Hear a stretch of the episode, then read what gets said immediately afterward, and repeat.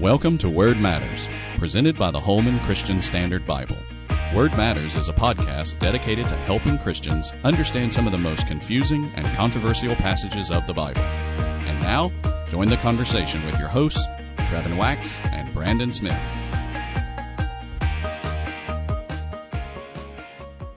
Is it possible to do works in Jesus' name and yet still be lost? This is the question we will answer on this episode of Word Matters. I'm Brandon Smith, brand manager for the HCSB, and uh, joined here as always with my co-host with the most, the great Trevin Wax, managing editor of the Gospel Project. You're not going to do that again, are you? Uh, I might. We'll see. And uh, today we are joined uh, again by our special guest, uh, Dr. Scot McKnight uh, from Northern Seminary. So, Scot, welcome back to Word Matters. Thank you. Good to be with you, Brandon and Trevin. Scot, we're we're glad to have you on today for another discussion about another one of the hard sayings of Jesus in the Sermon on the Mount. Um, you could say the entire Sermon on the Mount comes to us as a hard saying that's both inspiring and also deeply convicting. Uh, but before we get started, just for on behalf of our listeners, I'd I'd love for you for for you to give us a little bit of background on uh, how you first came to be interested in New Testament studies, and particularly the Gospels. What what what uh, provoked your interest in that field of uh, theology? Yeah, now you know uh, you said the Sermon on the Mount is filled with hard sayings. A Jewish scholar has said the history of the interpretation of the Sermon on the Mount is the history of evading the Sermon on the Mount. wow. Um, when I was I, I, was converted as a 17 year old uh, in between my junior and senior year in high school, and um, and immediately I had a driving passion to study the Bible. And as a senior in high school, I taught myself Greek and I read through the whole Bible. And I, in the evenings, I worked on a commentary. I read a commentary on the book of Galatians by William Hendriksen. I paid $2.95 for a brand new book. Wish it was, it was very good and uh, I just wanted to study the Bible. And then I went to Christian college uh, to study the Bible. I, I, got a degree in history, but I my only passion was really studying the Bible. So I, I learned Greek and I began to work in Hebrew and and studies. Uh, when I was a senior in college, Ralph Martin's first volume of his New Testament introduction called New Testament Foundations came out. And I didn't know any better uh, than to read it, so I read it. And I was fascinated by all the studies that had taken place in the Gospels. And I, I think it is fair to say that I grew up in the kind of Christianity where the Gospels barely existed. They were sort of on the margin of our consciousness we were uh, a little bit of law, a little bit of Psalms, a little bit of Jesus, and a whole lot of Paul, and a whole lot of the book of Revelation. And so just the topics were fascinating to me. The theology was fascinating to me. And the first class I took in seminary uh, was at 7:45 on Monday, Wednesday, Friday, I think maybe it was Tuesday, Thursday, with Walt Liefeld, called the Synoptic Gospels. And in the first day, as we sat there, I said to myself, this is what I want to do with the rest of my life. And so from that point on, I just sort of focused on the Synoptic Gospels. Uh, and I then I did my dissertation. I did my master's thesis, and then I did my dissertation in the Gospels. And I was fortunate to get a job at Trinity right out of seminary, and because there were so many New Testament faculty and so many of them wanted to teach Paul, I was able just to spend my time teaching synoptic gospels mostly. I mean, I taught exegesis and other things and Greek syntax, etc. Uh, but I got to spend a lot of time uh, working on the gospels. So I that that's how I got into the gospels and and you know I I don't know that if you know this, but I, I'm not doing gospel studies anymore. I'm doing Pauline studies. Uh, I've always wanted to get to Paul. I used to joke that uh, when I finished with Jesus, I would get to, I would move on to Paul but I'm in no hurry. well, I, I, think it's it's funny that you mentioned the the commentaries about uh, the Sermon on the Mount being one long line of trying to evade Jesus's words. I uh, you you said that your church background had Revelation as a strong commentary too, and it reminded me of. Uh, what G.K. Chesterton said about commentaries of that. Though, though St. John the Evangelist saw many strange monsters in his vision, um, he he saw no creature as wild as one of his interpreters. So there's some truth to that. Well, uh, today today we're dealing with uh, one of those hard sayings in the Sermon on the Mount. Jesus is warning against false prophets and uh, why you can recognize false prophets and teachers by their fruit. Um, and then immediately after he says you can recognize false teachers by their fruit, he mentions some people who, in fact, seem to have good fruit, and yet Jesus says he doesn't know them either. Uh, they're lost. Yeah, so let's read uh, let's read that passage and get into it here. Um, Matthew 7, 21 to 23, right at the tail end of the, of the Sermon on the Mount here, uh, from the HCSB says, Not everyone who says to me, Lord, Lord, will enter the kingdom of heaven, but only the one who does the will of my Father in heaven. On that day, many will say to me, Lord, Lord, didn't we prophesy in your name, drive out demons in your name, and do many miracles in your name? And I will announce to them, I never knew you. Depart from me, you lawbreakers. So, Scot, this uh, this passage is problematic for, for some people, but for, for different reasons. So, I want I want us to look at both of those reasons here as you help us interpret this. On on the one hand, it looks like Jesus is contradicting what he just said about knowing a true follower of Christ by their fruit, because here it seems like he's saying, well, well, you can't really rely on your fruit necessarily either. Um, on the other hand, the emphasis here on works is so strong that um, some may wonder, you know, how does this fit with what the Apostle Paul says about how we're justified by faith alone, not by works, you know. But um, uh, let's talk about that first element, though. Is it is it possible to do things that look like they are God's will and yet not know God? Well, of course, of course, that's true. Uh, and I happened to grow up in a church that had a lot of emphasis on Puritanism, so you know I heard this a lot about the uh, the capacity for human beings to be deceived. Uh, but I, I think we can I think we can hear the word of Jesus here in a way that does not create tension with the fruit of the previous passage by suggesting that the fruit of the previous passage was the inevitable expression of new life in a person, whereas the deeds done here uh, and it's interesting, they're not really summarized with a word. Uh, the deeds done here are expressions of people in powerful positions, but not expressions of a genuine inner, uh, transformed, born again life flow from the grace of God and the presence of God's Spirit. So I, you know, the tension is real, I guess. Uh, but for Jesus, I think this would be uh, just utter clarity. And once again, we're confronted with Jesus who says things that just sort of knock you back and you think, wow. Uh, just as the Sermon on the Mount opens with Beatitudes, and while it might be really cute to sit the, sort these out in some kind of list of virtues, the, the impact of the text is, you know, am I one of these people? Uh, and the end of the Sermon on the Mount here, I think uh, Jesus talking to his followers and probably the apostles who are learning these uh, the powers of the of the age have transformed, and they're starting to speak prophetic words and they're starting to do miraculous deeds.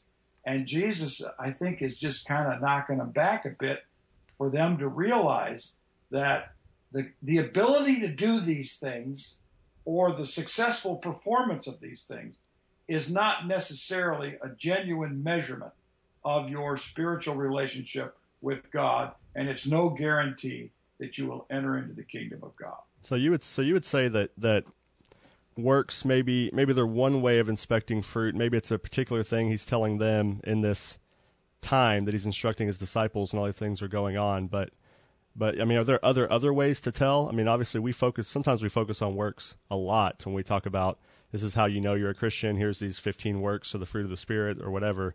Uh, would you say that there are maybe other tests of genuine discipleship beside that that we shouldn't just let this verse be it?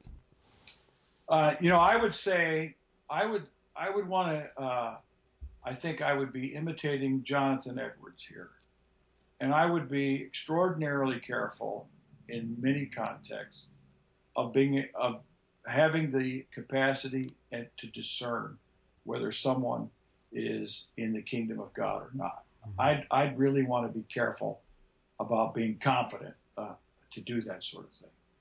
Uh, but in general, I think it is fair, say First John, and the tests of life uh, from Robert Law, and I learned this also from John Stott, uh, and in a, uh, the test of a transformed life that we have in Christ, that these things witness to a reality uh, when that reality is true, but that nearly everything that witnesses to that reality can be faked and imitated and be done in such a superficial way that it is not at all the genuine thing. Hmm. So I, I, you know, I, I don't have problems with creating ambiguity because I believe ambiguity, and I think this is what Jesus is doing. He's driving right at his disciples, creating ambiguity for them so that they will learn to trust in God, not in themselves, not be braggadocious about their capacities. Uh, you know, I, I live around scholars and authors. I've been around a few who like to announce to the world how many books they've written. and, and I think, you know, uh, you know, just, just do your job. And if it ends up that you write six books, fine. And if you write a hundred books, fine. I was with a Jewish scholar who had just written over 600 books, Jacob Neusner, one time, and he said so in the most humble of ways. And, and I've been around other scholars who've written just a couple, and I think they think that everybody in the world should read it because they've changed the world with it. So I think Jesus is pushing against us for us to hear that what we think um, demonstrates our piety or demonstrates the genuine article uh, can be faked, and we need to be driven to our knees uh, to be in touch with God through prayer, through communication, and through openness to God's grace itself. Well, Scot, that's a, a, a good word of exhortation for us, and it's also it's also a good segue into uh, the other problematic aspect of this passage that some people might have. Um, I, I think there there might be some hesitation on the part of some Protestants um, who, very well meaning, well intentioned, want to make sure that we're safeguarding the foundational truth that uh, our standing before God is by faith alone in Christ alone, not of works. Um, when when we run into a passage like this, where Jesus says very clearly that we will be judged by works, and that our works are part of what is being considered, at least on the last day, um, uh, some people get nervous about that, and they want to maybe uh, explain that away or uh, maybe minimize the the severity and the you mentioned ambiguity or Jesus wanted to sort of knock us back and make us think here. Can you can you help us put those two things together? You, we we do have Paul's doctrine of justification by faith alone, but here we do have Jesus very firmly insisting that you know works are there as the evidence for justification. Well, uh, let's say let, let me be uh, a, a Bible biblicistic kind of guy. The word works is not here and the word justification is not here, so I'm I'm a little safer. Uh, but I I was in during my doctoral days. I was at Tyndale House, and there was a Tyndale a set of lectures, uh, and I'll never forget Howard Marshall giving a lecture, and I, I think it was something like this: uh, justified. Let's see, uh, justified by faith, but judged by works, hmm. and I, I think that is not the guy who talks about justification so much, the Apostle Paul, is also the one who says that we're judged by works. So it works for Paul. And I think it is very important for you and for me, for all of us, to let the Bible be the Bible. And if it worked for Paul, it, it ought to work for us. If it's good enough for Paul, it's good enough for us. And that is, you know, it, it's pretty simple, I think, probably, just to to beg off all of it by saying that works are a, let's say, a manifestation of faith, but that we're really saved by faith or justified by faith, and that what God will look at is our faith because that focuses on Christ, and therefore the works end up uh, getting knocked off the map. Yeah, well, it, I, I think uh, Tom Wright and those who uh, investigate Romans chapter 8 have got this right, and that is that um, that uh, that the, the true transforming grace of God, or the grace of God, the Spirit of God, is effective, that it is transformative, that when God's grace invades our life in Christ through the power of the Spirit, we become different people. And this is, I think, this is uh, consistent with what Jesus says here and with what Paul says. We can be judged by our works because the Spirit of God is at work in us, transforming us. Uh, and we can hear Jesus saying that these things that we do are not necessarily uh, a pure indicator of our status with God, because what matters is that this grace of God is transforming. And I don't know, Trevin, uh, your experience in teaching about this. I've been in some audiences uh, where I had to say what Jesus says in Matthew 7 and really push into the conscience of college students for whom grace is an excuse, for whom grace is uh, not connected to transformation. And I've been in other contexts where people's conscience are very sensitive. Right. And because I've written on this topic, I get a couple letters a year from people who wonder if they've lost their salvation. All right. In those in those situations, I think we press home the great doctrines of justification, of the adequacy of God's work in Christ, that it has nothing to do with us. And so I think the the Bible's rhetoric is designed to speak to all human conditions and here one condition and there another condition. And trying to put them together uh, is a construct sometimes that's, that's hardly taught in the Bible, that we get the rhetorical edges of the conversation rather than sort of a systematic theological textbook on these conversations. I, I, like that pastoral approach that you mentioned there, Scot. I mean, the the way I've I've put it together in my own mind and, and ministry has been to say at times the gospel provides a word of comfort, and there are times when the gospel provides a word of challenge.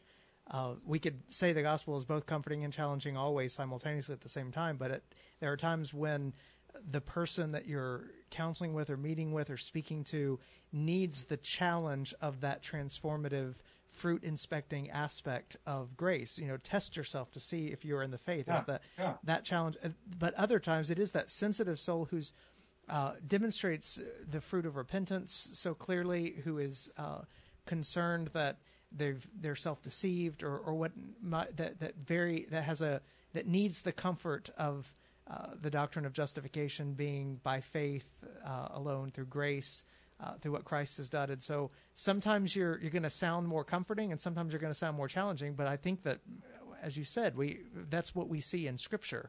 Uh, you see those uh, those two poles there uh, that really do go together because we believe tr- grace is transformative. But y- you see the accent falling in different places depending on the the setting and the audience. Yeah, you know, uh, I used to joke about this. I used to get uh, in the mail every year